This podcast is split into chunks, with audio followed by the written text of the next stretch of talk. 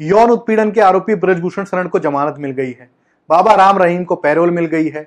उमर खालिद की जमानत याचिका की सुनवाई सुप्रीम कोर्ट में स्थगित कर दी गई है।